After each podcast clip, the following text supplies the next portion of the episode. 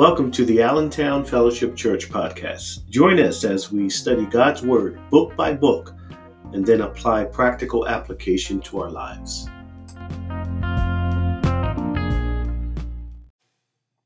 Okay, so we're going to continue Book of James. So we've been walking through again, very practical wisdom that James is giving. Some people um, liken James to the book of Proverbs because he hits on so many different topics and it's just real practical advice. This is this is the way you ought to be living in light of your faith. That's what I love about James. What what does a Christian look like? What should a Christian be doing in the day-to-day mundane Monday to Friday or Monday to Saturday work life in your family. What does it look like? And James deals with so many different topics from trials to wisdom to anger to the tongue to what real religion looks like. I mean, it's just practical, practical advice. But not just advice, it's the Word of God. So it's the truth that God is laying out for the believer, even today, that this is what it means to live out your faith. All right, we've been dealing with, or we've dealt with the trials. We dealt with that there are some trials that maybe come into your life because of you. We dealt with that last week, right? Because of the things that we want I want this in my life, so I'm going to go after it, and then it brings consequences. God does not tempt you to sin. God does not bring those kind of trials into your life. James said, No, that's your own doing, things that we want. And he gives that analogy where we look at something, we begin to desire it, we begin to think about it and contemplate it, and then we take hold of it. And then it births death into our life. We got to be honest about that. The trials that fall into our life that he talks about in the beginning of James, those are ones that you did not bring into your life. They're things that fell upon you. This couple that's dealing with this little two pound baby. His name is Rowan. Matter of fact, we should pray for Rowan. We'll keep Rowan on our list right? That, that's not something they expected. It fell into their life. But yet, even something as devastating as this, God says, I will give grace. I will give you patience. I will give you endurance. But then there may be things that we're wrestling with in our life because of decisions that we made, things that we did contrary to God's wisdom. And as a result, we're now reaping those consequences. So you have to be very clear in your mind the suffering, the trials that you go through. Why am I going through them? Where are they coming from? Is this something that God is just allowing that I I didn't ask for this? Okay, well then rejoice. Count it all joy. God's using that to strengthen your faith, your character. But then maybe there's some things that man I keep I keep falling into this, but this is because of my choices, how I'm spending my time, my resources, things I'm letting into my life that are causing these trials. Well, then those things you got to put out of your life. You got to be honest about which one is it. Students will often come to me sometimes and say, you know, as we get to the end of a marking quarter, Pastor Ron, can I have some extra credit? Well, here's my take on extra credit. Extra credit is extra credit. That's assuming that you've done the required credit. so let me see your average. Hmm, 35 average. Boy, it ain't enough. There ain't. There I ain't got that much extra credit. You got 35 average. You know how much extra credit I got to give you to get that up to a 60? right? So and then it's oh man, you're not helping me. You're not helping me. Come on. Hey, we we can fall into that mindset as humans so easy. How come you're not helping me? I'm trying to do this thing. Really? You got a 35. All year, you got a 35. Now, the person that comes to me and says, Pastor Ron, anything I can do for extra credit? I pull up their average. They got an 89. 89. One point away from an A. Okay. Here you go. Here's a two two page paper. Write this two page paper. I'll give you that one point to get you to right. But they've done what is required. We got to be honest with ourselves. Kind of like the whole diet and the butter pecan thing, right? Don't keep complaining about, man, I got to lose this weight. I got I wish I got more energy. I wish I stop it. Stop eating the ice cream. it's like, stop eating the muffins. But then Ron got to stop making the muffins. See how I just blamed him? See how I just switched that? Like, you know, I, I came in one day after I made that resolve. I'm not going to eat the butter pecan ice cream. And I haven't since. And then I walked in one day and there were two pans of freshly made muffins sitting on the table. I said, My Lord, isn't God good? And I went and I had one. And I went did what I had to do, but on the way out, I had another one. And it's like, man, it's so hard. Why is it? Because I want what I want. I want what I want. But I also don't want the ill effects of eating too many carbs and gaining weight. Okay, well, then you have to do something. You can't, but see, in our flesh, we want both. I want the four muffins. Did I say four? All right, so I had two more when I came back later that night. Thank you very much, Ronald. Um, I want the muffins, but I also want the benefit of not eating four muffins. It doesn't work that way. And our life is like that when it comes to the choices, how we spend our time, right? It, what do you want? And, and, and what James is saying here, there's God's wisdom, and then there's your wisdom. I think God's wisdom is probably going to always work out better for you. So we dealt with that last week. We come down to verse 19. And now James is going to kind of shift the gears a little bit and, and kind of focus on our character and our conduct in regards to really our, our speech in this first little section. So look at what he says in verse 19. Oh, you know, we didn't pray for the word. We need to pray for the word, right? Yeah. Amen. Thank you. Let's pray. Father, we do thank you for your word. And God, I pray now that your Holy Spirit would minister this word to all of our hearts. You know where each and every one of us are in our walk with you. And I pray that this word would bring conviction, bring wisdom, bring insight, that we might look more like you as a result of being here today when we leave this place, Father. So we thank you and pray for your blessing in Christ's name. Amen. So James 1:19, look at what he says. Know this, my beloved brothers. Let every person be quick to hear, slow to speak, slow to anger. For the anger of man does not produce the righteousness of God. Therefore, put away all filthiness and rampant wickedness, and receive with meekness the implanted word which is able to save your souls. Wow. So, in this first section, because there's, there's about two or three different topics that he's going to deal with here. In this first section, he's, he's talking about controlling your speech controlling how you respond. Be very quick to listen, but slow to speak, and then slow to anger. Now, in the context here, he's speaking to Jewish Christians. And these Jewish Christians, no doubt, would get into these debates back and forth about the law about what's right, what's not right.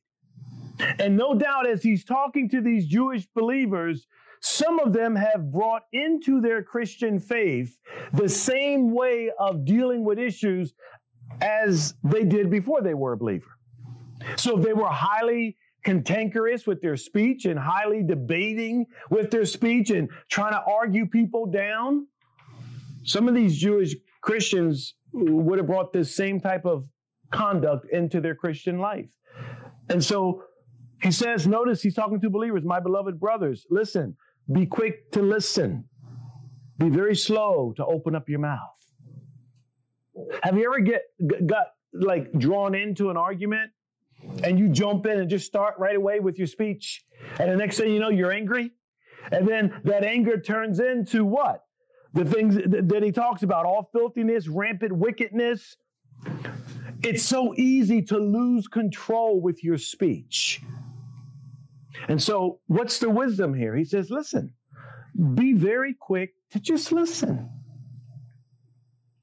Listen, when I do counseling, I, and, and, and two people get into it sometimes, I say, why is it so important right now in this moment for you to win this argument? Now, I'm not arguing, I'm just giving you a piece of my mind. And I just think, yeah, but you're all ramped up. Why are you all ramped up? It's so easy to sit and speak and allow our language to turn into anger. So, what's the wisdom here? Be quick to listen. Just listen. Just listen. Notice what he says here. This anger that can be produced in our lives because we're not being slow to speak and we're not being quick to hear. Notice what he says about the anger of man does not produce the righteousness of God. How many times in your anger do you end up doing that which is not pleasing to God? It, it, it, there's almost a hundred percent probability that when you're fueled with anger, you're probably not going to do what's right. it's like being on that emotional sliding board and you're just gone. It's like too late. And then in our mind, I've done this. I'm angry at someone. I'm arguing at, with someone. I wasn't slow to speak. I, I didn't do what he's going to say here in a little bit. Just receive, let God's word minister to you, right? And, and based on what God's word does, allow that to be the way you respond. Nope, I let my emotions get the best of me, right? Then I respond in anger and then the anger produces all that is not pleasing to God. And in the midst of that, I don't know about you, but so many times in the midst, knowing I'm doing it, because the Holy Spirit's like, like, this is so wrong. But now I'm like, oh, I'm here now.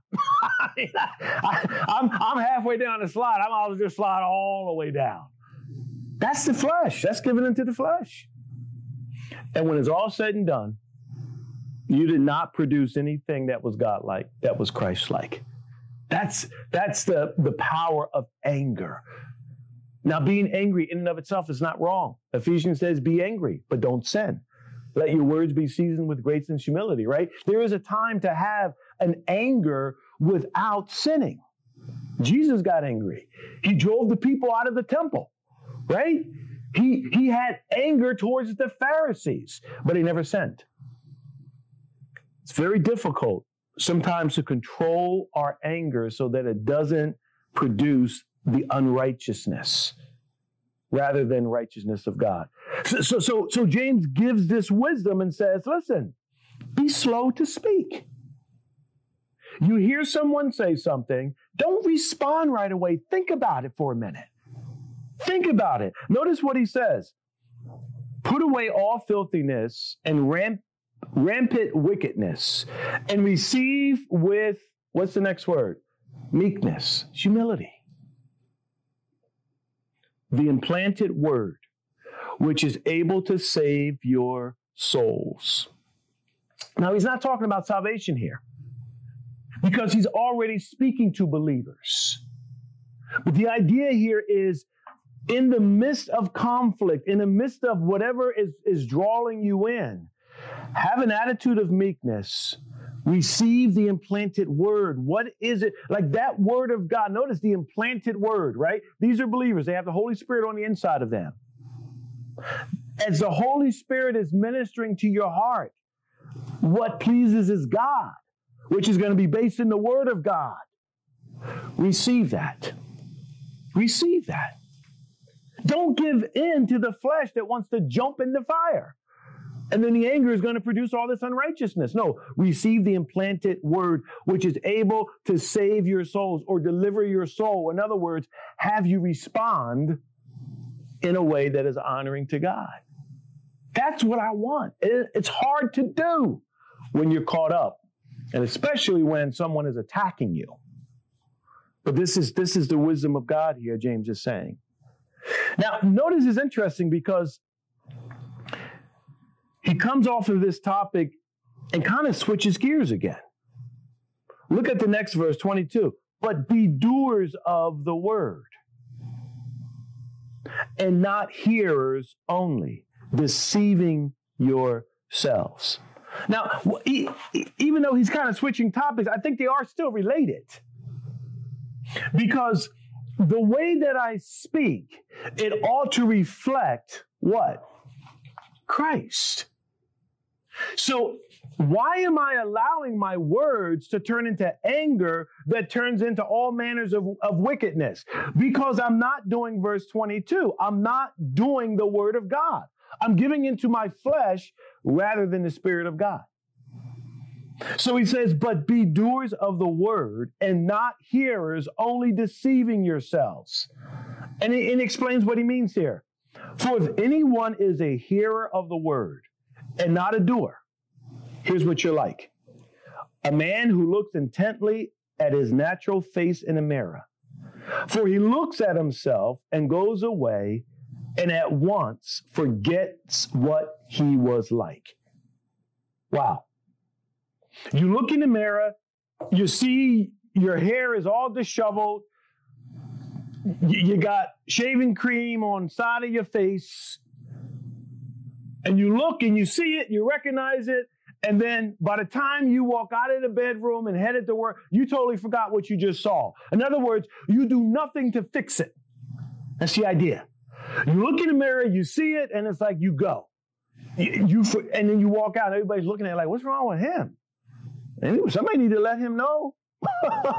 you ever see that kind of stuff and you don't say anything? You're like, I don't want to say anything, but does he realize that?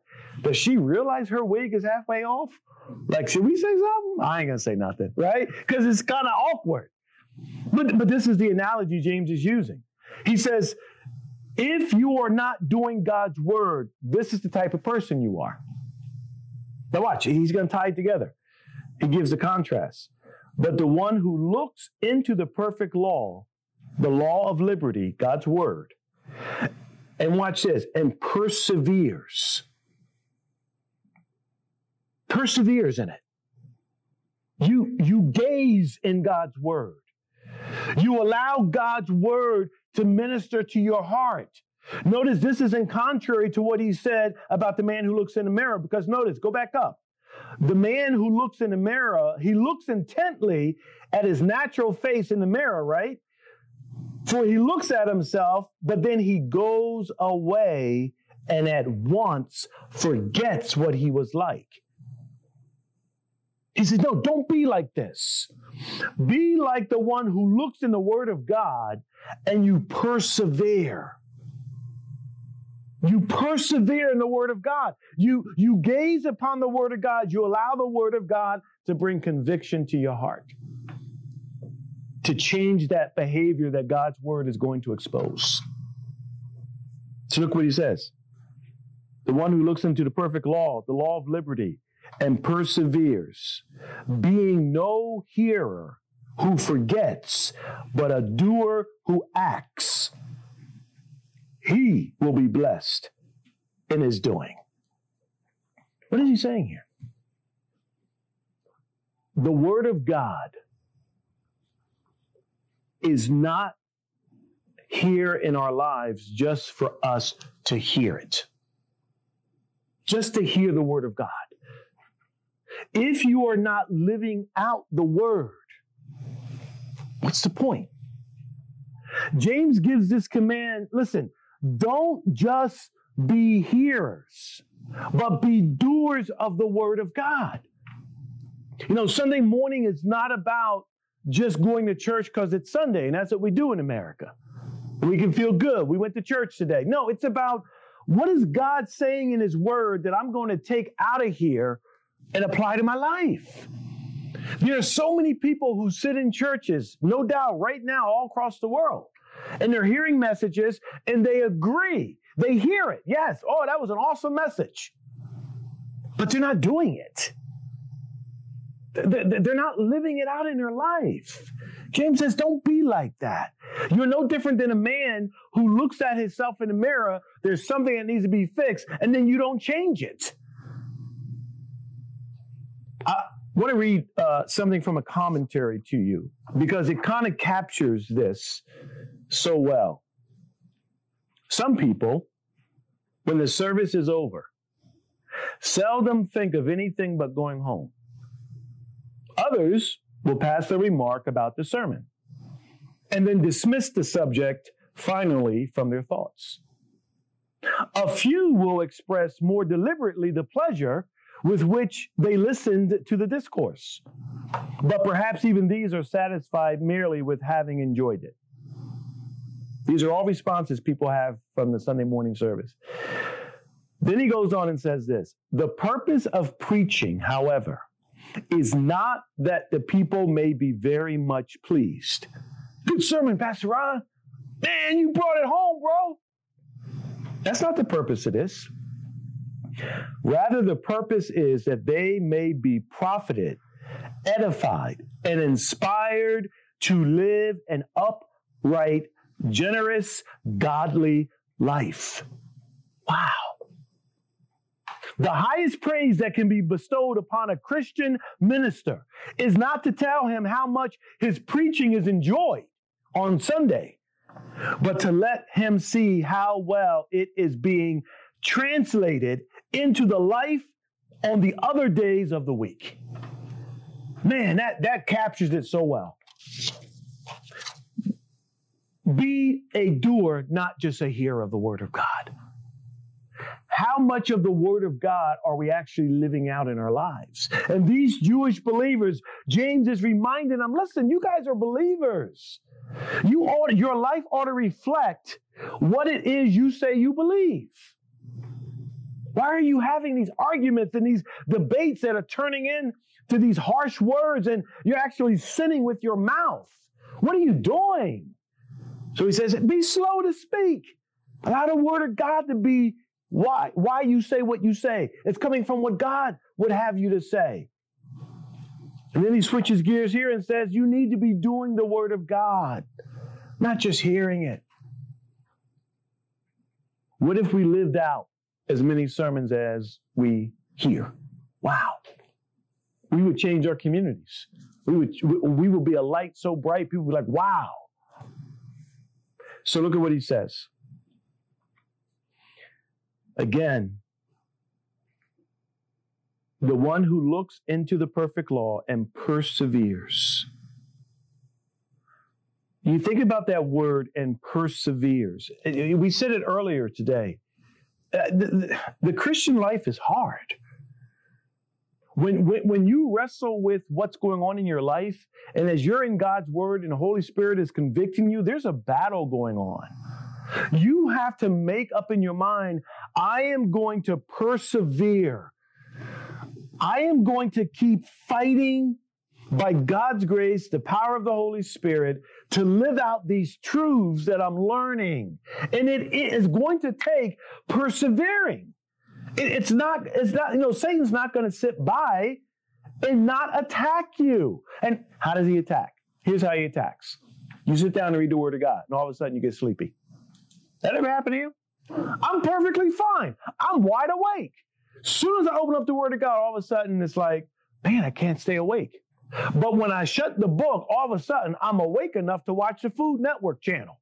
Four episodes. What is that? See, this is this is how spiritual warfare works, guys. This is what it looks like.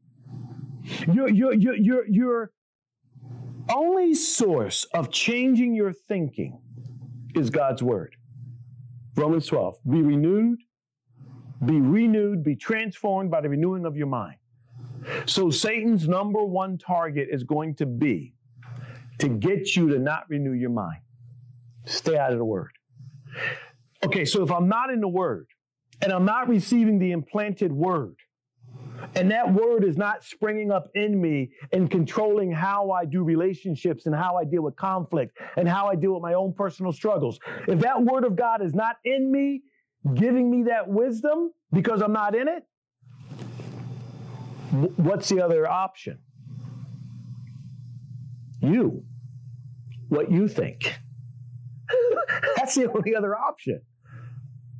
And this is why I believe Satan fights day and night for us to keep the Word of God out of our minds. So, James says, if you look into the law of liberty, which is another expression for God's Word, and persevere, not just being a hearer who forgets, but a doer who acts. Look, so what you mull over God's word for an hour or 20 minutes a day, but you don't do it. So what's the point? James says, no, you not only do I stay in the word and I fight to keep the word coming in my mind, but now I actually do it, I live it out. Again, don't be deceived, and just because we hear the word of God, that's no substitute for doing the word of God. It's kind of like the student. Go back to the student. The student may hear me lecture for 45 minutes. They got to go home and study that material. They have to go home and and you can tell the ones that don't by looking at the grade. James says, don't forget it, but be a doer. And notice what he says the promise says he will be blessed in his doing. He will be happy in his doing.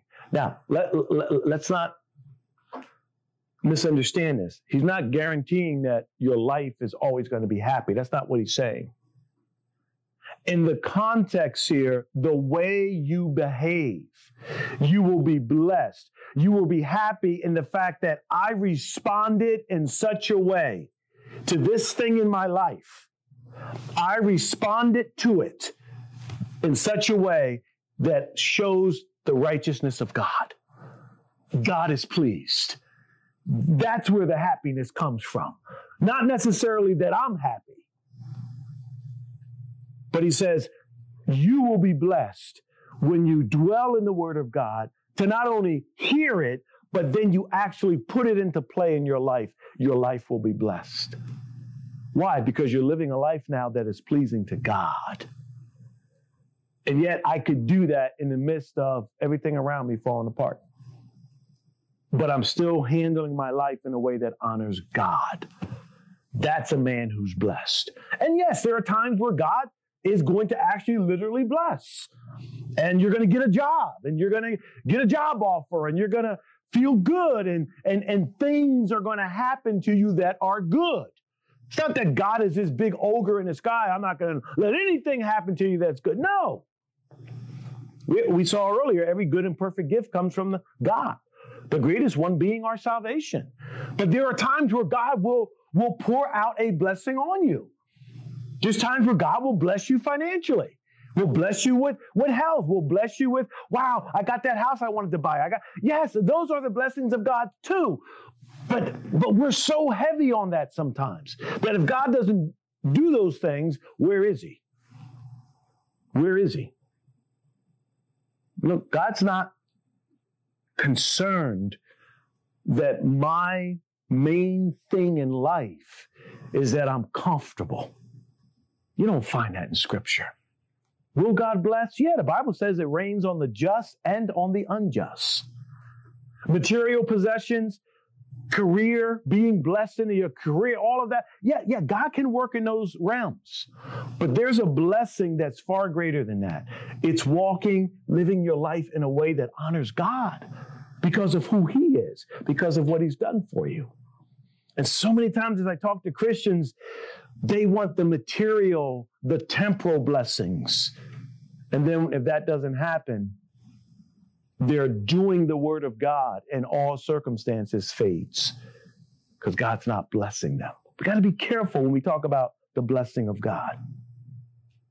So let's move on now. Notice what James says now. If anyone thinks he is religious, wow. Sounds like some people are thinking they're religious because of the knowledge they have which the Jews would have been struggling with this. They had a lot of knowledge. He says, if anyone thinks he is religious and does not bridle his tongue, guess what? but deceives his heart, this person's religion is worthless. Wow. James is hitting hard now. Don't tell me about your religious knowledge. Don't tell me that you have the Torah memorized. Don't tell me about you fill in the blank. If you can't control your tongue, means nothing. Wow. Wow. Look, look what he says. This person deceives his heart. This person's religion is worthless.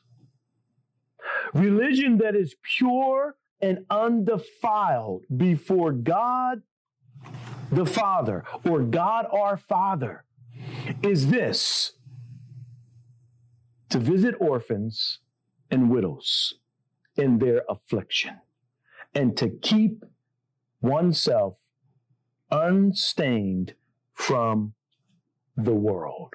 Wow. Now, again, you, you have to understand that what's going on here is he's talking to these Jewish believers. The, these are terms that, that would catch the Jewish ears pure and undefiled. Religion that is pure and undefiled. The Jews were big about those two words being pure and undefiled. The ceremonial washings. As a matter of fact, a Jewish person would go out into the marketplace. If they bumped into a Gentile, they had to cleanse themselves because they were pure and God's people, right? And James, making a play on those words, says, No, I'll tell you what pure and undefiled religion is before God. Notice he said before God, not what you set up. Go visit the widows and the orphans in their affliction. Wow. Realize that the widows and the orphans during this time were kind of looked at as outcast. You want to show me real religion? It's not that you're saying all the right things, that you have all this religious knowledge. It's what? What is he getting at? It's your actions. I don't care about your seminary degree. Go feed the hungry. Go visit the leper. That's what pure and undefiled religion is, not head knowledge. What is James getting at here? Be a doer of the word. You may have all this head knowledge, but if you can't even control your tongue, it's worthless. You will see James constantly coming back to this theme throughout this book. You say you know Christ, your life ought to look different. That's the bottom line. You say you know Christ, your words ought to be different. And why is it that, that, that, that your words ought to be different? Because it's out of the heart that we speak. It's out of the heart that we speak. These Jewish believers may have been finding some great confidence in all the knowledge they have and all the things they can quote and all the proverbs they memorized. And James comes in and says, That's worthless. That's worthless. Are you ministering? Are you doing justice to the outcast, to the marginalized? That's pure religion.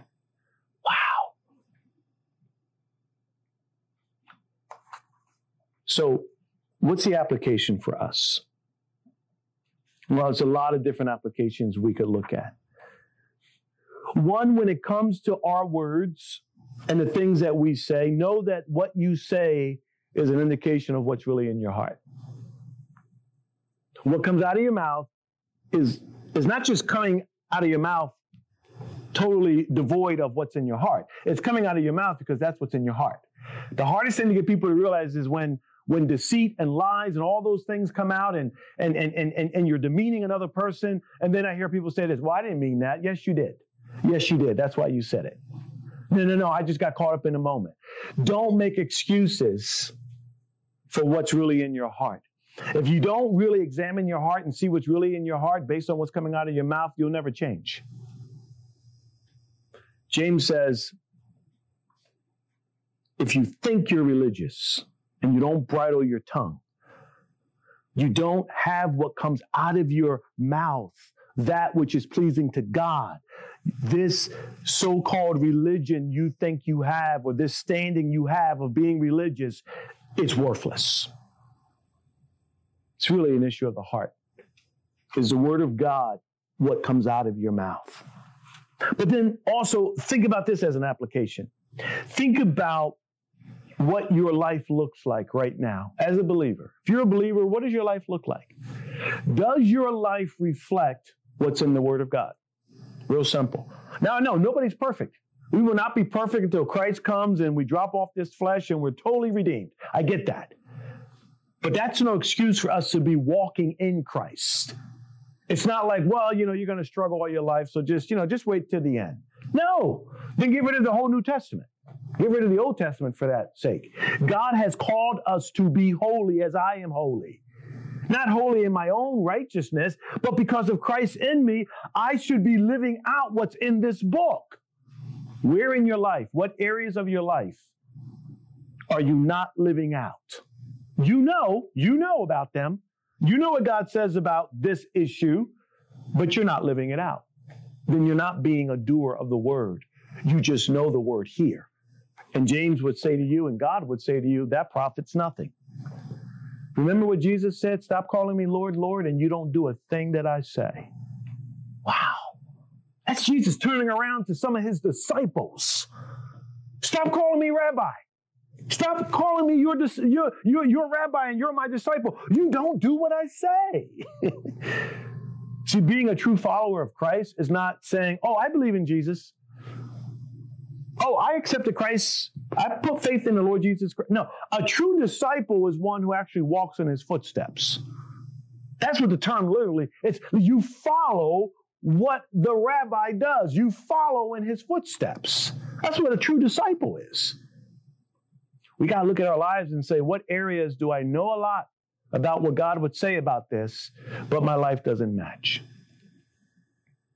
And then another thing to think about it's interesting that all throughout this book, again, this theme is going to come up that our faith should be a faith of action. Our faith should be doing something. He says, pure religion is this to do what? Visit the orphans and the widows in their affliction. God's not concerned just with how much biblical knowledge I have. And it's and it's and I gotta watch myself because I love to study. Well, I, I had to finally just put my Kindle down because it's so easy to buy another book. Buy now. Boom. I got like 12 new books on the Kindle I haven't even opened. Why? Oh, that's a good book. Oh, that's a good book. Oh, that's a good book. And I finally had to just put it down and say, stop it. You're like addicted to the Kindle now. It's butter pecan. So butter pecan's cheaper. uh, but, but I got to be careful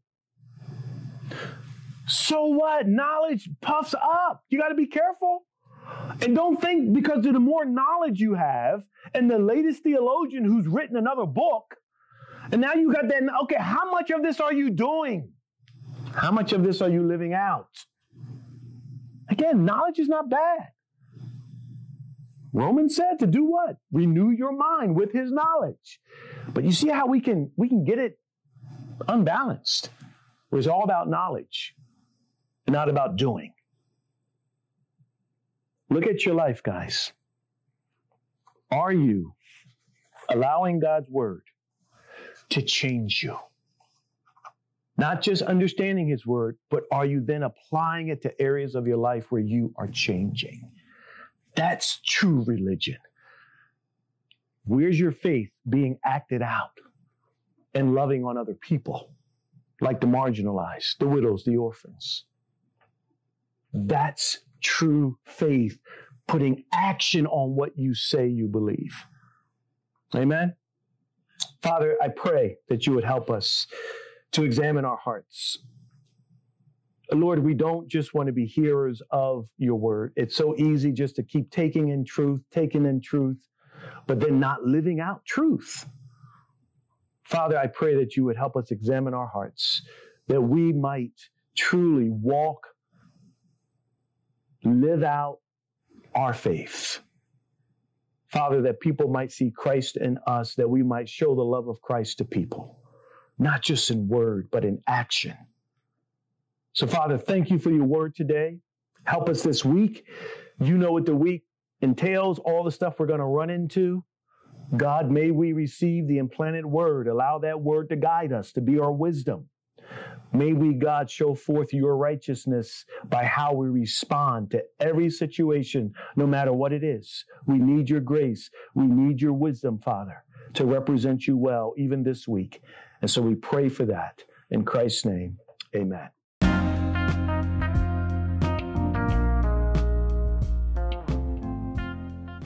Thanks for listening to the AFC podcast. If you would like to join us in our service, we meet at 457 West Allen Street in Allentown, PA, in what is called the Daybreak Room, located in the Dubbs Memorial Community Center. Services start at 1 o'clock. We would love to have you come visit. Until next week, God bless and apply His Word.